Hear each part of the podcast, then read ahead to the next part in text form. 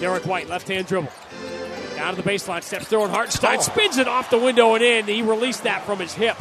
Defense overcommitted, gave him a little, little, little window. 12 2, Boston run here with Brunson out of the game. Celtics by 10. A simply pulsating come from behind win for the Celtics on opening night. They win at Madison Square Garden 108 104. We talked about Porzingis and Tatum tonight. But one of the real unsung heroes was Derrick White. He joins us from the locker room. Man, everyone was already, there were butterflies, right? Because it was opening night, and then you get to play in a game like this. How much fun is this?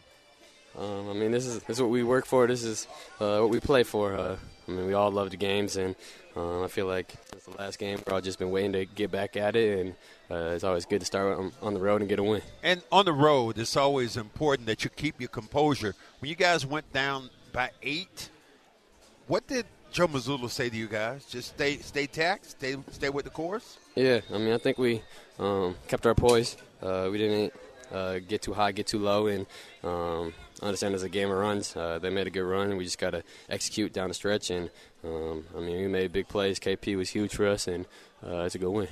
Tell us a little about Porzingis today.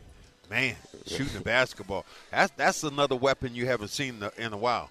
Yeah, I mean, seven three they can shoot it from anywhere in the gym, and um, I mean even protecting the paint for us and getting some big rebounds for us. So uh, big game for us, and I think we're just going to continue to get better, and the more we play with uh, we play with each other. How valuable are the games that you have played the last year and a half here? This team, playoff games, scratch and claw games, emotional games, nationally televised games. How much does that pay off when you're up against it in the final couple of minutes on the road?